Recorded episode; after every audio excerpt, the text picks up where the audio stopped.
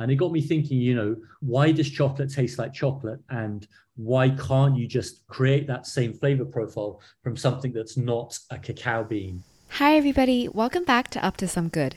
I'm your host, Claudia. Up to Some Good is a podcast that spotlights sustainably minded entrepreneurs and changemakers. Season 2 of the podcast is all about food. I'll be speaking to guests about how they're building food businesses that improve our environment and uplift global communities. This podcast is sponsored by Mission Kitchen. Mission Kitchen is a shared workspace built to support up and coming food entrepreneurs in London. It offers flexible memberships that give you access to commercial kitchens, a co working space, and inspiring events. More than 100 exciting food startups now call it home. So, if you run a growing food business and you're looking for a kitchen where you can upgrade your production or product development, or a workspace where you can connect with other founders, you really should check out Mission Kitchen. Check out their website to arrange a tour at missionkitchen.org. Today, I'm speaking to the founders of Win Win Food Labs, Aram Park and Johnny Drain. This episode is particularly suitable for the week of Halloween because Win Win is a startup that produces cacao free chocolate, or alt choc. Winwin's chocolate tastes, snaps, and even bakes like chocolate. Co founder Johnny Drain is a food consultant with a PhD in material science. Before launching Winwin Food Labs, Johnny was already actively using his knowledge in food science to improve the food industry. He used his knowledge of fermentation and materials to help some of the world's best restaurants, such as Noma, to help create their own fermented products and go zero waste. Johnny is also the founder of Mold, a magazine exploring the future of food and how design can help to feed a hungry planet. WinWin's other co founder, Aram Park, has a completely different background. Born in Hawaii to Korean parents, she grew up in California. After graduating with an MBA at the NYU School of Business, she worked in investment banking, advising on stock market flotations around the world. Despite this, she's always had an interest in fermented foods and gut health, which stemmed from her childhood eating fermented vegetables like kimchi. During COVID, Aram decided to explore an alternative career, and after reaching out to over 100 contacts, was finally connected to Johnny by a mutual friend. They bonded over their mutual interest in fermentation and desire to improve the global food system. And their answer to this is Win Win Food Labs. By creating cacao free chocolate, the company removes the need for cacao beans, which, as I've explored during previous episodes, actually has quite a dark side. Slave labor and child labor are rampant in the cacao supply chain. According to the latest statistics, there are 1 million children working within the cacao supply chain in West Africa. And on top of this, cacao beans actually produce a large amount of CO2. According to the founders, cacao beans emit more CO2 per pound than cheese, lamb, or chicken. By taking out the cacao factor, Aram and Johnny have created chocolates that are more ethical and sustainable. During this episode, we talked all about fermentation, the magic of alt choc and their vision for Win Win Food Labs. Now, I'd like to welcome Aram and Johnny onto the podcast. Hi, Johnny and Aram. Welcome to Up to Some Good. Thank you so much for being with me here today. Hey, Claudia. Nice to meet you. Thanks for having us. Thanks. It's really excited to be on here. Thanks for joining me, especially because I know you're actually on holiday in Morocco. So thank you for carving out time for this. Before we start talking about WN Food Labs and everything about your company, I actually wanted to ask about the name. Why did you decide to call it WN? Is there a reason behind this name? There is. It's actually pronounced Win Win Food Labs. And oh, it, uh, win win. Okay. Yeah. But so it's good. Lots of people, lots of people make this. It's hard. It's too harsh to call it a mistake because we spell it W N W N. But it stood originally for the phrase "waste not, want not," which was a an ethos that Aram and I bonded over when we were first introduced to each other about two years ago. And it's something that I think runs at the core, although we're, now actually working not so much with byproducts, we work with virgin materials, although there's an idea of leveraging the many untapped byproducts and waste in the future. But that ethos of waste not, want not runs the DNA of the company. Oh, okay. Now that makes sense. That's a very clever play on the, that phrase, actually. I love that. So I recently read an interview on Wired magazine about how you two met. And I thought it was very interesting that you, first of all, you met by connecting on Instagram and then you didn't even meet in person before you incorporated the company. I feel like it's actually very difficult to find founders that have mutual interests and values, first of all. And the fact that you even incorporated before meeting is incredible. Can you tell me more about this process and why you decided to found the company with each other? I can take that one. So I was in investment banking at that time and was super jaded. I was not happy where I was. I didn't see myself in that type of career for the rest of my life, to be honest. So I reached out to every single person I knew within food tech, within VC, who worked mildly with fermentation within my network. And that's how somehow someone somewhere was like, you need to talk to Dr. Johnny Drain, but the only connect I have for you is his Instagram. You need to DM him. So I took a leap of faith. I don't really enjoy doing cold emails or cold instas, but I slid into Johnny's DMs. I was like 18, almost two years ago. And I really had no hopes that Johnny would even respond back but somehow he did and we just hit it off at that point i was just willing to talk to anyone about potentially starting up a company working in fermentation harnessing that kind of power to create food and like a better food supply for the entire world. And i think johnny and i we just share that type of love. And then we both understand that so many people bond through food. And we can bring that to people. I think also that that idea of the challenge of finding a, fa- a, co-founder who you get on with and doesn't just like share your values or your vision or your ideas mm. but has a, a complementary skill set and then b you get on well and you don't hate each other that's what 50% of all of these accelerators are and it's a major reason of why so many very early stage startups fail so I think we were just both very lucky. And I know Aram spoke to lots of people in her search. And then from my side, I'd already been sat on some of these ideas of food tech companies I wanted to start for a few years and hadn't found the right person. So when we found each other, as it were, we really did just lock in and be like, okay, this I get this person, they get me. We have a great shared skill set and let's do this. Wow, that is really inspiring because yeah, I in the future would hope to start something related to nutrition wellness, sustainability as well. And I think I know it's going to be quite a long process of trying to find someone that's my values and skill sets and everything or complements them. But hearing your story makes me more hopeful that person does exist. but I didn't realize that you already both wanted to start something specifically related to fermentation. Is there a reason why specifically fermentation? Dr. Johnny Drain, I know that you are a fermentation expert and and that that does make sense to me. But for Aram is there a reason why you're so interested in fermentation? Yeah so my background i guess it's more personal for me. So i'm korean american and so my parents are korean and i always grew up in a household where food waste was unheard of. You ate every single kernel of rice and my mom would always make homemade kimchi and other pickled vegetables and mm. for me, it was so interesting because you transform a humble vegetable from something that personally I never really like to eat into something so delicious. And that's fermentation. It's microbes. It's actually, you know, the wild yeast and things, delicious, amazing things in your hands and in the air. And my mom understood that and it was ingrained in us. And that's why I think it just ran through my DNA. And I decided, you know what, we can definitely use this type of power to transform other things and we can apply it to so many other things. And I took it more from the financial business point of view, which was food tech was up on the rise. I had started to see more precision fermentation companies come up, but there are many uh, of experiences out there from different cultures and heritages. It's like, how do we actually use that type of experience as well? And Johnny really understands that. So that's that was another match made in heaven, to be honest. Yeah. Which takes us on to your company and your product, which is cacao free chocolate.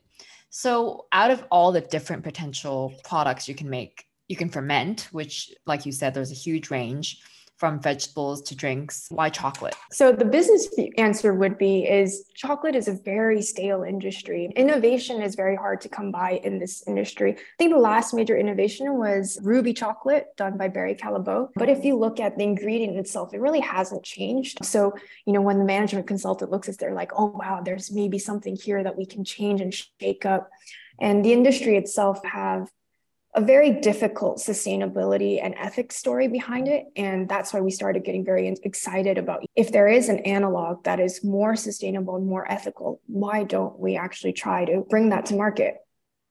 Yeah. And then the fun answer is when we first started talking, we were talking about can you valorize, repurpose waste streams using the power of fermentation? And the answer, of course, is yes. And we had this chat one day where we were like, okay, if we do a company around your condiments, if we do a company around vegan mayonnaise or something, we're mm. going to have to eat vegan mayonnaise every day for the next five years of our life. And we see each other and we're like, would we rather eat chocolate every day or yeah, something that's similar to chocolate? An excuse to eat and like mark do lots of market research and eat chocolate every day. That makes a lot of sense. So when we realized that and we both love chocolate and still love chocolate, and look, there's lots of amazing people making great chocolate with great ethics and credentials, and uh, we support them absolutely. But we both get very excited as the uh, all of our team get excited about chocolate. So we realized that if we if we're going to do this for a long time, we we needed to want to eat this stuff every day. Yeah, amazing. That is an amazing reason. So now let's move on to your chocolate, the product itself. Before I found out about your company, I didn't even know that chocolate needs to be fermented during the production process. Can you tell me more about how your production process dif- differentiates or dis- is different from the normal conventional chocolate production process? Yes, I think lots of people that eat, eat, lots of chocolate or even a little bit of chocolate don't realize that it is fermented. Ditto coffee. And actually, when you look at most of the world's favorite foods, lots and lots of them are fermented. So mm-hmm. fermentation is almost the sort of the rule rather than the exception to the rule. So w- with chocolate, you basically people grow cacao beans and then they get fermented continuously by a bunch of different organisms, and that normally happens on the forest floor in kind of piles once they've been picked, and then they will be sent somewhere and roasted, and then those roasted fermented beans get melanged and, and blended into chocolate. And if you don't, both of those steps, the roasting and the fermenting, are key. And if you do either one of if you don't do either one of them or you do them differently you'll end up with something that doesn't quite taste like the chocolate that many of us know and love. And what we've done is very simple. We've taken that philosophy that, that of how chocolate has been made for hundreds of years and uh, just copied it with a few diff- key differences. So, one, we're not using cacao, we're using other plant based ingredients like cereals and legumes. We can talk about the why and the wherefore of those in a bit later. Secondly, when we do that fermentation step, we're doing that not on the forest floor or in some in Epping Forest in Britain or whatever. We're doing it in a factory or a lab. And we're do, using slightly different organisms, microorganisms. So, in the same way that you make cheese with different microorganisms to, than you make beer. We're using slightly different organisms that, that are conventionally used to make chocolate. And then there's a roasting step, which is quite similar. And then the melanging step and the mixing and tempering, all of that is very similar. So we're only really, we're innovating in a couple of key parts of that chocolate production chain. But philosophically, we're starting with whole ingredients. We use ingredients I could come over to your house and take things from your cupboard, and we could turn those using our process into the sort of chocolate, the cacao free chocolate that we've been mm. making. Wow, that's fascinating. So, going back to the point about using cereals and legumes, how did you find out that can create like a sort of chocolatey type of flavor? And if depending on the types you use, does it does the flavor taste different? Yeah, I'll start with the kind of anecdote about what how I originally had this idea. So this was about I actually can't remember exactly when it was, but it was at least five years because it was when my it was at my parents' house and they've since moved house and they moved house about five years ago. But I was cooking, boiling some potatoes, and it, the potatoes had kind of gone a bit green and a bit they're a bit past their best. And as I was boiling them, I leant over this saucepan and this I smelled the steam and it smelled like chocolate, smelled like hot chocolate and a little light bulb went off in my head because I'm basically a, a well, I'm not a food scientist, but I'm a scientist that works with food. And I thought, ah, there must be some chemical compound, an aroma compound that's in the potato skins that's also in chocolate. And I did a bit of digging, and there is one of those compounds that's shared between those things. And it got me thinking, you know, why does chocolate taste like chocolate? And why can't you just create that same flavor profile from something that's not a cacao bean? And when we look, when you look at why does a biscuit taste like a biscuit or an orange like an orange or an apple like an apple, if you look at it through the visor, through the visor of, of a chemist or a food scientist, all of our food is just made of chemical compounds. And some people, you might use that phrase chemical compounds, and it sounds bad or it's evil, but it's all of our food, whether it's an apple or it's like the most highly processed Twinkie bar or whatever, it's all made of chemical compounds, aroma compounds, and flavor compounds, taste compounds. And the ones that are in a chocolate bar, there's let's say several hundred, and depending on which chocolate bar you buy, they're different. But they just come, they're derived from that roasting step and that fermentation step, and originally from the proteins and the carbohydrates and the sugars that are in that cacao bean. And so the question is, what happens if you change the cacao bean to a grain of rice, or if you changed it to a potato? You just have to figure out those pathways that would get you to that final set of taste and aroma compounds that I that characterize the chocolate that we know and love. And it's not impossible, but maybe just people haven't done it before because we didn't have the scientific insight that we have now 20 years ago. We're in a real sort of golden era of the science of chocolate where now we understand a lot about that chemical composition of chocolate bars. And we also understand those microorganisms that have done that fermentation step. Mm-hmm. Wow, I'm no scientist at all, but the way you put it almost makes it sound like really fun actually like a puzzle how you take away one part and then try to experiment and substitute it with other things yeah it's it's very fun and it's very creative and it's what chefs do in kitchens and cooks do in kitchens all of the time. It's experimental and it's sometimes it's led by intuition and memories of flavor or feelings and sometimes it's we definitely have hard insight by scientific techniques as well but it's very creative. And so normal cacao beans have caffeine in it. Does i'm just wondering whether your version also has that or not? No. So our version is amazingly enough caffeine free. So this means you can eat our chocolate before bed, which I do quite a lot. And it's also theobromine free. I eat it before bed anyways. but sorry, what, I'm guilty of that. So the other compound we're actually free of as well is theobromine. So that's a very key compound within chocolates, but it's only present in there. But that's why dogs actually can't eat chocolates and they could actually oh, unfortunately so- pass away or they have to be taken to the hospital. But with ours, like you say, you can share it with your puppy. Oh, because it's how do you pronounce that ingredient? Theobromine. Oh, so that's the is it a chemical? But the it's the chemical or compound that the dogs are allergic to or that can't eat. Exactly. Oh, does that affect the flavor or texture at all? Yeah, so theobromine it would have a slightly if you isolated it, it would have a slightly bitter taste. So some of the bitterness, the bitterness in chocolate comes from a, di- a bunch of different chemical compounds, including caffeine. Caffeine is a, has a slightly bitter taste if you try mm. it isolated. So that bitterness in chocolate comes from um, a bunch of bitter compounds, but caffeine and theobromine are two that, that our cacao chocolate doesn't have. I see. Apart from the interest in fermented products, I know a big reason for launching Win Win Food Labs and launching the cacao free chocolate is because you're aware of the problematic cacao supply chain, which is full of there there are many instances of slave labor and child labor involved in the cocoa supply chain especially in western africa. And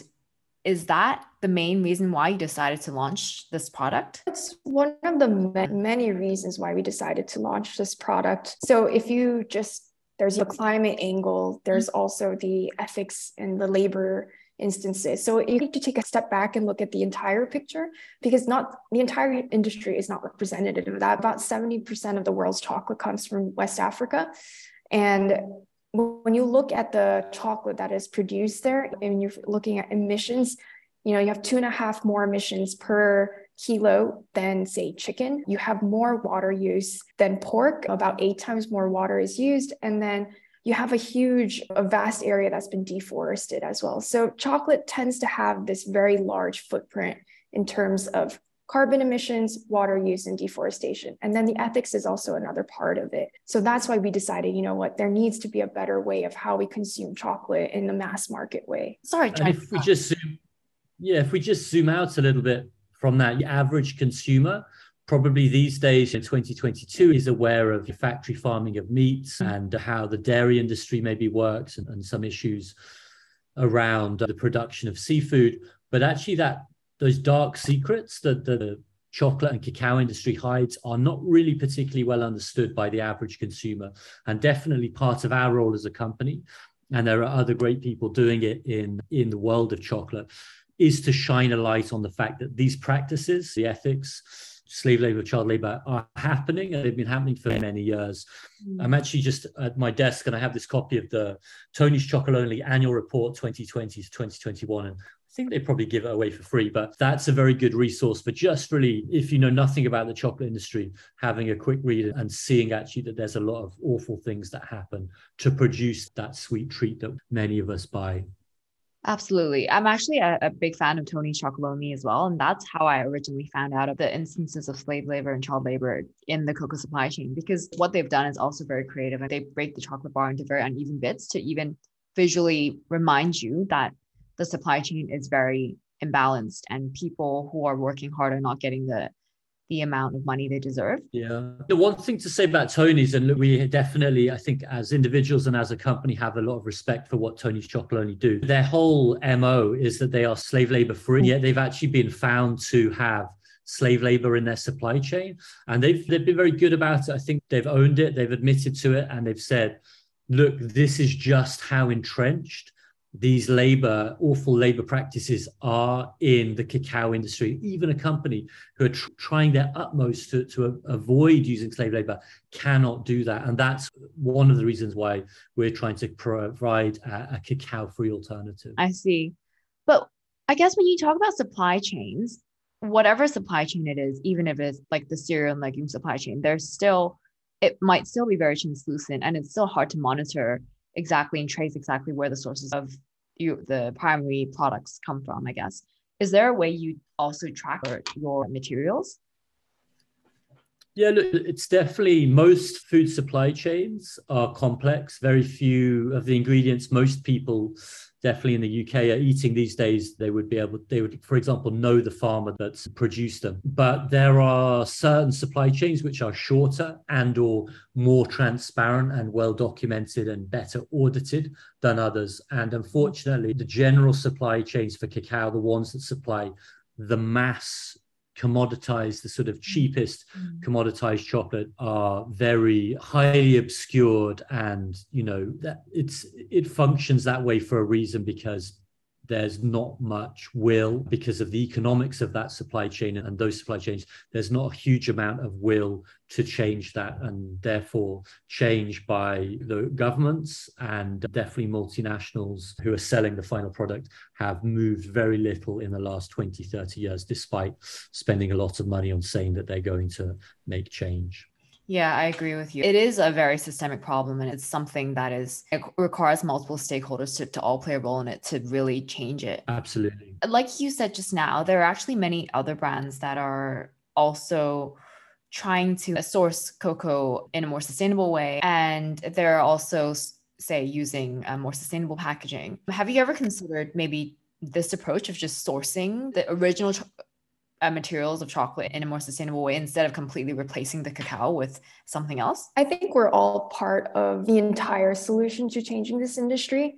So when you talk to these companies that are going from the ground up, say, let's talk directly to the farmer, make the most sustainable product whatsoever, these products tend to be priced at a premium. It's they mm. are considered luxury goods or you tend to do smaller batches the challenge is when you want to actually make impact at scale and do huge change in an industry wide say there's that Twix. These are the problematic uh, chocolates that people consume at Halloween or Easter. So when we're talking about changing that stuff, that's where the challenge comes in because then it's, it becomes a lot harder to then source millions of tons of cocoa from these reputable sources, making sure the packaging is sustainable. And that's the conversation that we want to then change and say there's room for all of us to change different parts of what the chocolate story is going to be in the next 10 years. And the other thing to add to that is just that there's already loads of those companies and they're doing great work sourcing high, high ethic chocolate. And of course, we could have chosen to do that, but we felt if you look at just how slow change in the cacao industry and chocolate industry has been, we felt that we were better serving this kind of collective shared aim that we share with lots of other brilliant people by doing something slightly different. And yeah, we think that this approach is complementary to those amazing people mm. doing that sort of work. Yeah, I agree with you as well. There are different ways to solve a problem. And obviously when you have expertise in something like yourself, you should leverage it. And I think that's an amazing way to to contribute as well. Going back to Aram's point on pricing, it, it is very difficult to compete with the chocolate monopoly brands because they're because of scale. Do you have a plan in place where you will be scaling Win Win's chocolate? That is in motion as we speak right now. We've scaled up a couple rungs of that ladder already, but we're looking to build out a larger facility in London and also in Portugal. But that means that A, we can start mass producing our alt choc and we can our cacao free chocolate. And that means we can get that into consumers' hand and also as an ingredient to other confectionery or chocolate companies. And that is eventually the aim because our inputs are abundant. They're they're more, much more inexpensive and we pick them for those reasons so that we can actually sustainably grow this business as well actually i do have a very important question which is where can I actually buy your all chocolate? Because I've been trying to find it, but I haven't seen it anywhere near me yet. Yeah. So at the minute, we've just been doing very limited edition product drops. We've done two of those so far. And actually, so there are a few other companies in the world doing this cacao free chocolate, but we are actually the youngest company and the first to bring a product to market in the world ever for sale. So we kind of ahead of the curve with that said, we just did a product drop of our version of what's called a Daim, which you might be familiar with. We call it a Waim bar, W A I M, and we sold out of that within the first day. However, if you keep your eyes peeled on the Instagram channel or LinkedIn or the website, there's an email sign up there. We will alert you of the next product drop, and it might be Santa Claus shaped product drop of some sort. So that's when you might expect to see the next drop. Okay, I will keep my eyes wide open and also my listeners, I will also put a link to the website in the podcast description so you can also t- try their chocolate near you. So, going back again to Aram's point on on the bigger chocolate companies, which are the most problematic. There's basically, I feel, an emotional connection to certain types of chocolate as well. Sometimes you would just crave like a Kit Kat or a dairy milk just because you grew up with it, you grew up seeing it. Have you like how do your consumers or potential consumers receive the fact that you guys are producing cacao free chocolate are they open to it or do they just say this is not the type of chocolate i'm familiar with so i'm not really going to try it i think so far i mean there's been a, a bit of pushback from people who've either tried it or mostly from sort of people on the internet who haven't quite understood what we're doing. And that's why we like doing longer form interviews like this where we can talk and unpack the issues a little bit more rather than someone just seeing an instagram post and being like oh i don't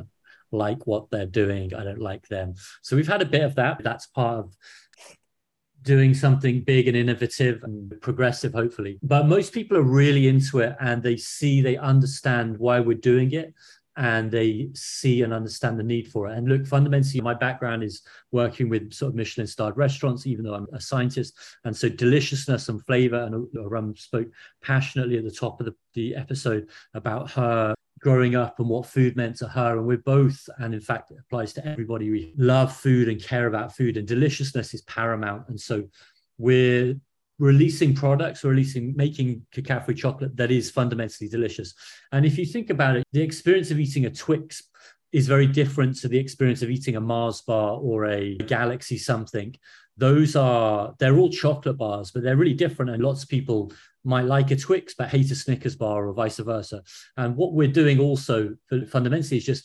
presenting another type of candy bar that some other people might like and some other people might not like. But we're just giving another option into a range of consumer goods where there is all, already a huge range of options. And where do you guys see yourself pos- positioned in the market? Like there are different price ranges for chocolate bars, and there are the Twix, Kit Kat, Snickers, and also the top range. Do you have a vision for that, or do you just see it as you, you you're almost different from any of those because you're a cacao free chocolate brand? I would say for the limited edition drops, they're something very special. They are, it's a completely new product, it's launching a new category. And they're quite fun. So, those are more in line with, say, your premium bars. But our long term vision, though, is really to bring that price rapidly down and to play amongst, you know, chocolates that you know of. You envision Win Win being present in the supermarket where you find your Kit Kats, your Mars bars, and us to be solidly there and for people to pick us like they would pick those other bars as well. So, actually, I also read on Wired Magazine that you are starting an AI platform called Alfred. Can you tell me more about that as well as just the general vision for the next few years for Win Win Food Labs? So, I'll take the first part of the question. So, actually, the, the Wired article we did very when we were very young, maybe like three months I suppose we spoke about some things which um, were ideas at the time, which we haven't necessarily pushed forward. But my background, my PhD was in computational modeling.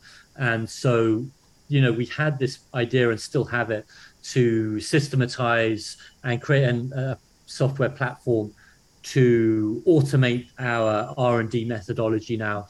As it stands we, we haven't taken that forward and it has a very snappy name alfred ai-led flavor discovery. Um, we haven't really pushed it forward but th- there are other people in the food tech world who are doing similar things to that we may pursue alfred fully in the future but at the minute it's something we're sat on and we have a rough outline of you know the methodologies we would use and and what things what which parts of Alfred's brain we would have to connect to each other and how we how we would do it. But at the minute, Alfred doesn't exist in the in the the way we might have talked about it back in well 2021 at some point. Mm-hmm. I mean, as long as you're continuing to to produce chocolate, I don't really mind. right.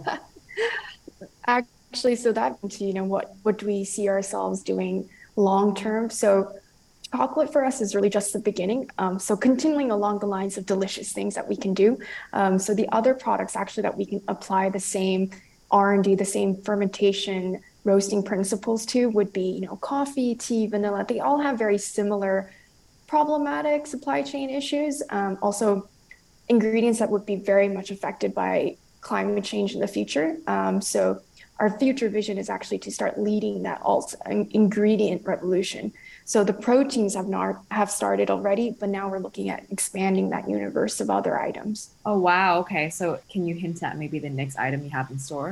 Or is it completely secret? We've been quite open. I mean, coffee would be the next thing we would do, okay. and that's also because we love coffee.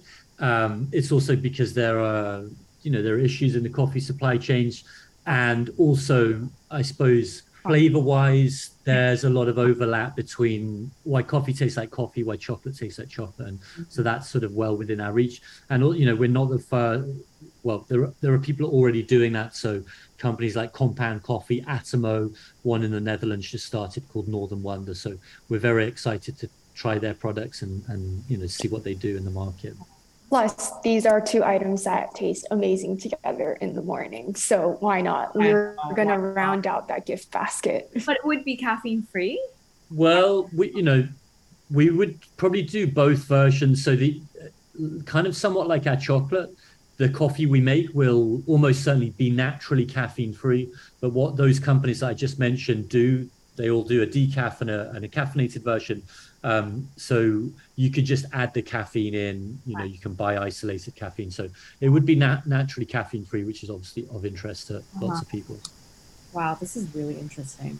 Okay, so um, I mean, we can talk for ages longer, but let's move on to the up to some good questions. Um, so I'd love for you to answer this separately. Um, first of all, what do you enjoy doing when you're up to no good? And it doesn't have to be anything illegal or like technically bad, but just when you have break, when you are not working on Win Win Food Labs, what do you enjoy doing? I yeah. can take it. so for me, I have two two of my favorite activities. They yeah. both start with S. So either you'll find me sleeping or you'll find me surfing. okay. Okay. Oh, no wonder you're in Portugal. That makes a lot of sense now. yeah, that's also why I decided to take my annual leave here in Morocco. It's the same time zone, so I can take a lot of my calls, but it also means I can enjoy the sunshine and go surfing also. Glad to know that you're doing things that are both amazing for your mental health and for your body. what about you, Johnny? So, from my side, I mean, you know, if we're talking about startup life, one of the things to definitely communicate to listeners is that you don't necessarily have all that much free time. And there's a lot of sort of cognitive load. But um, I mean, historically, I've always played a lot of music, so I still enjoy, um, you know, making music in various um, various ways, whether that's kind of actually playing the piano, or guitar, or, or you know, making kind of tracks. Um, and I'm also a big fan of sleeping. And actually, I mean, I eat and drink quite a lot as well. So going to sort of nice restaurants, or well, actually, I, I mean, I like that full scale of food. So you know, street food, super super casual food and just you know tasting things. I, am interested in flavor and you know why tasting new things and why stuff tastes like like it does. Yeah um i mean yeah me too. I i love i love eating in general. Um so so that's why i decided to focus my podcast on sustainable food. Okay so the second question is who is an individual or business that is up to some good?